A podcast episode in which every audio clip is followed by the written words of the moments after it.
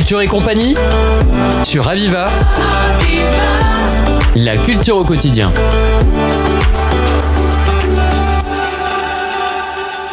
Charles Bonaparte, bonjour. Bonjour. Alors nous sommes ravis de vous accueillir dans les studios de Radio Aviva. Eh ben, vous êtes là pour nous présenter l'université populaire de Sauve, donc du Salavès, euh, donc un petit village de Sauve qui se situe dans le Gard. Alors, merci d'être là. Vous êtes animateur de cette euh, donc université populaire dont la présidente est, rappelez-nous, Laurence Chapon. voilà, Laurence Chapon. C'est une université populaire qui a été créée il y a peu de temps. Oui, en fait, euh, c'est notre deuxième année de fonctionnement puisqu'on a été créé en, 2000, en 2022. Euh, le terme Salavès, ça désigne le pays qui est autour de Sauve, donc c'est en gros le, le Piémont-Sévenol.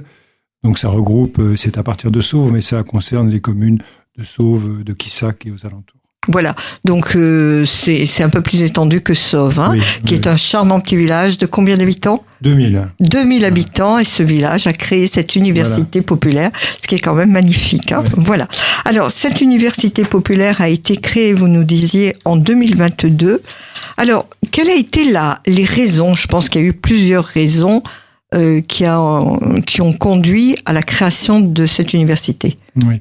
Mais en fait, on a la chance d'être un, village euh, donc euh, qui a, beaucoup de manifestations, beaucoup de vie euh, culturelle. Et nous avons la chance d'avoir beaucoup de nationalités présentes. Il y a un peu plus d'une vingtaine de nationalités euh, présentes à Sauve.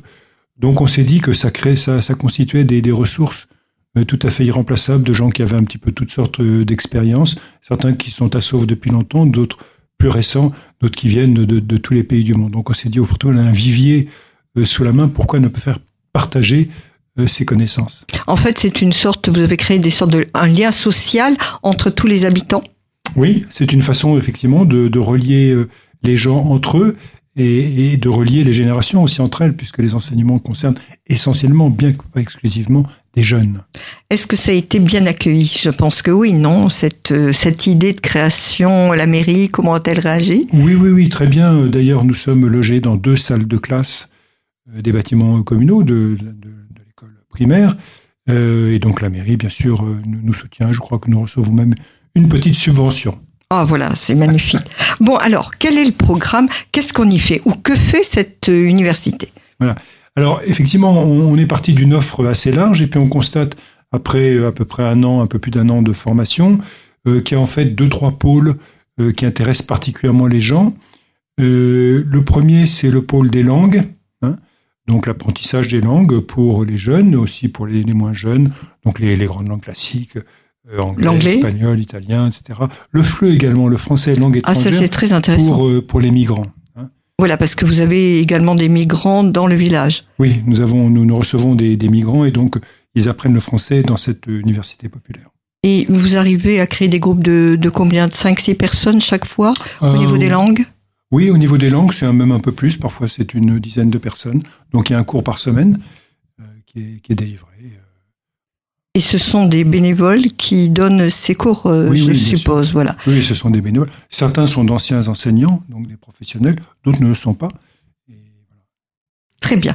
Donc, on peut apprendre les langues. Euh, L'informatique. Oui, on peut Ah, apprendre ça- l'informatique aussi. C'est très important. Alors ça, c'est plutôt en direction des personnes un, un- un peu plus âgées, qui est couplé d'ailleurs avec un enseignement de, de mathématiques. Hein, Donc, euh, il y a un enseignant de maths et un autre à côté qui fait, qui fait l'informatique. Alors c'est très demandé parce que, bon, évidemment, hein, des gens n'ont pas eu la chance de l'apprendre à l'école et donc c'est pour eux l'occasion de se rattraper. Voilà. Donc après, euh, vous avez euh, des thèmes qui sont un peu plus divers, comme euh, la photo, la vidéo, la phytothérapie. Même j'ai été étonnée. Oui, oui, oui. oui. Ben, il y a une enseignante de phytothérapie, mais pour le moment, on n'a pas eu de candidat. Voilà, donc on attend ceux qui veulent bien euh, s'y inscrire. Euh, par contre, on a, des, on a pas mal de gens qui font euh, dans le domaine de l'écriture, qui sont intéressés par les techniques d'écriture. Donc ça, c'est euh, pour les, pour les pousser finalement à... à- finalement, on- n'ose pas écrire, on n'ose pas se lancer. Ben, c'est l'occasion de, de commencer.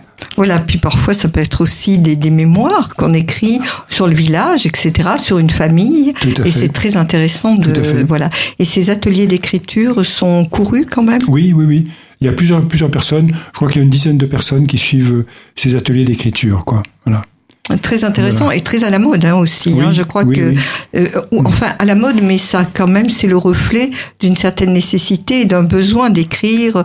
C'est une thérapie aussi, hein, il Oui, faut absolument, reconnaître. hein. Absolument, absolument. Et puis, a- oui, c'est ça, les gens, les gens ont envie. Finalement, ils ont conscience, de- surtout lorsqu'ils sont à un certain âge, de représenter un capital euh, qui, qui doit être expliqué à d'autres. quoi. Bien sûr, Hein, c'est le devoir de transmission, hein, de toute façon. Exactement. Voilà.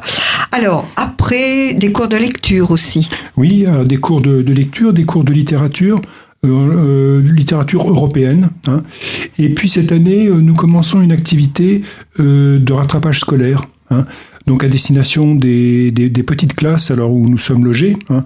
Donc les familles peuvent confier à des enseignants, alors plutôt des enseignants professi- professionnels, donc des cours de rattrapage, des cours du soir dans les matières classiques, qui sont en mathématiques et français essentiellement. Et là, je pense que ça doit être très demandé parce que ce soutien scolaire est très important euh, en général. Oui, oui. Et puis en, en- en- en général, c'est tout de même assez cher. Et donc là, on a la, la- la possibilité d'offrir ce service dans des conditions euh, finalement assez, assez peu onéreuses pour les gens. Alors, pour terminer, je sais qu'il y a un café philo. Oui. Vous pouvez nous en dire un petit mot? Alors effectivement, on a un, un café philosophe ou café citoyen qui se tient euh, tous les mois. Euh, et puis nous avons donc euh, une série de conférences. Donc alors je simplement ce jeu, euh, je- j'annonce la prochaine conférence qui sera donc le 20 octobre sur la question de l'eau. Euh, Pouvons-nous en toute sécurité boire l'eau du robinet ou pas? Voilà. Donc Ça, c'est un une thème grande très question. concret. Ça, c'est une grande question. voilà. Alors, écoutez, nous rappelons que l'adhésion, euh, on peut s'inscrire, même si on n'est pas de Sauve. Il suffit d'être dans dans la région de Oui, Sauve, voilà, et que les informations, on peut les trouver sur un site particulier? Oui, tout à fait.